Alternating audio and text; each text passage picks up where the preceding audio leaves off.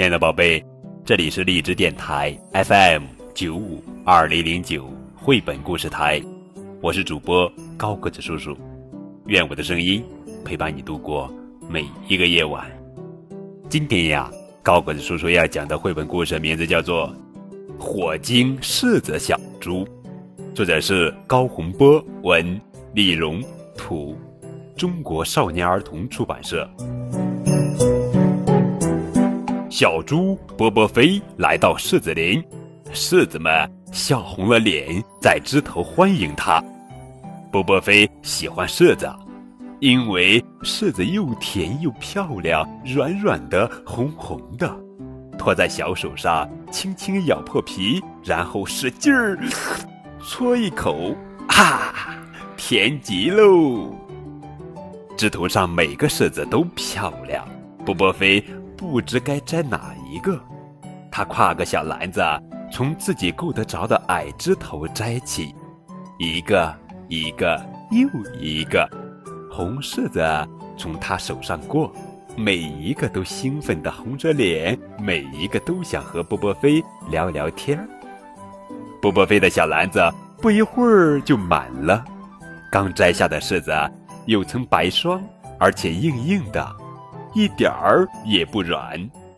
波波飞妈妈告诉波波飞，红柿子刚摘下来不能吃，咬一口会苦涩无比。放上一段时间，柿子会自己变软变甜的。波波飞明白了，柿子的甜蜜是需要耐心酿造的。这时，一个小红柿子在枝头跟波波飞打招呼。喂，波波飞，你好。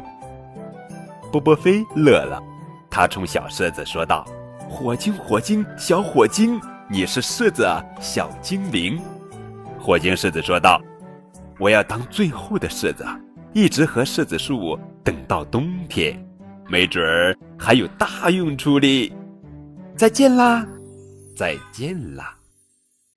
这片柿园里，火精柿子真的成为。最后一个柿子了。冬天来了，下起了头一场雪。波波飞来到柿园，看望他的朋友火晶柿子。咦，火晶柿子不见了。三只小鸟正叽叽喳喳说话呢。波波飞问他们在说什么。三只小鸟说道：“我们刚吃了一顿早餐，美味的早餐，又香又甜的火晶柿子。”帮我们度过冬天。波波飞一下子明白了，火精柿子为什么要留在枝头，真是个了不起的小柿子。波波飞想，明年的秋天会有更多更红的了不起的火精柿子呢。波波飞踩着第一场雪回家了。哈，三个火精柿子软软的。甜甜的，正在家里快乐的等待着波波飞。